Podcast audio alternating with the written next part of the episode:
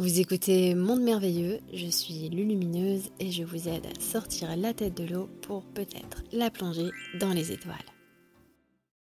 Comment va se passer concrètement le passage à la nouvelle Terre ?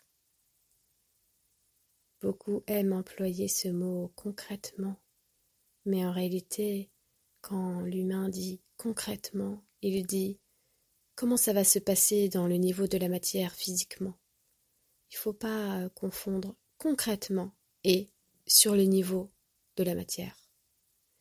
Puisque, d'une manière très très concrète, les grands ordres cosmiques sont en action pour la grande transition depuis un plan qui commence il y a très très longtemps.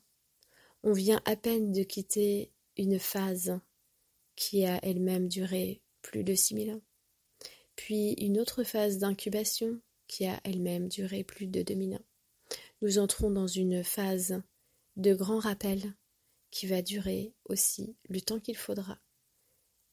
Tout ce qui se passe est très concret. Concrètement, des humains se réveillent chaque jour et se réveillent à une nouvelle harmonique, une nouvelle dimension de la vie. Quand des humains pensent aujourd'hui que tout à coup, concrètement, la Terre va passer de ce qu'elle est maintenant à une nouvelle Terre.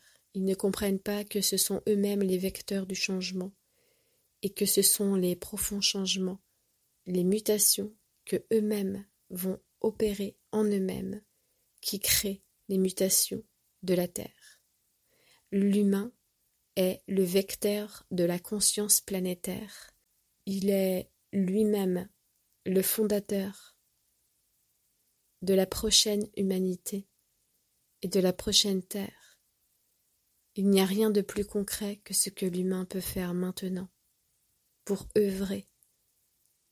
Et il n'y a rien de plus concret que de se tourner aujourd'hui pleinement vers la source individualisée dont il est le garant pour œuvrer conjointement au grand plan cosmique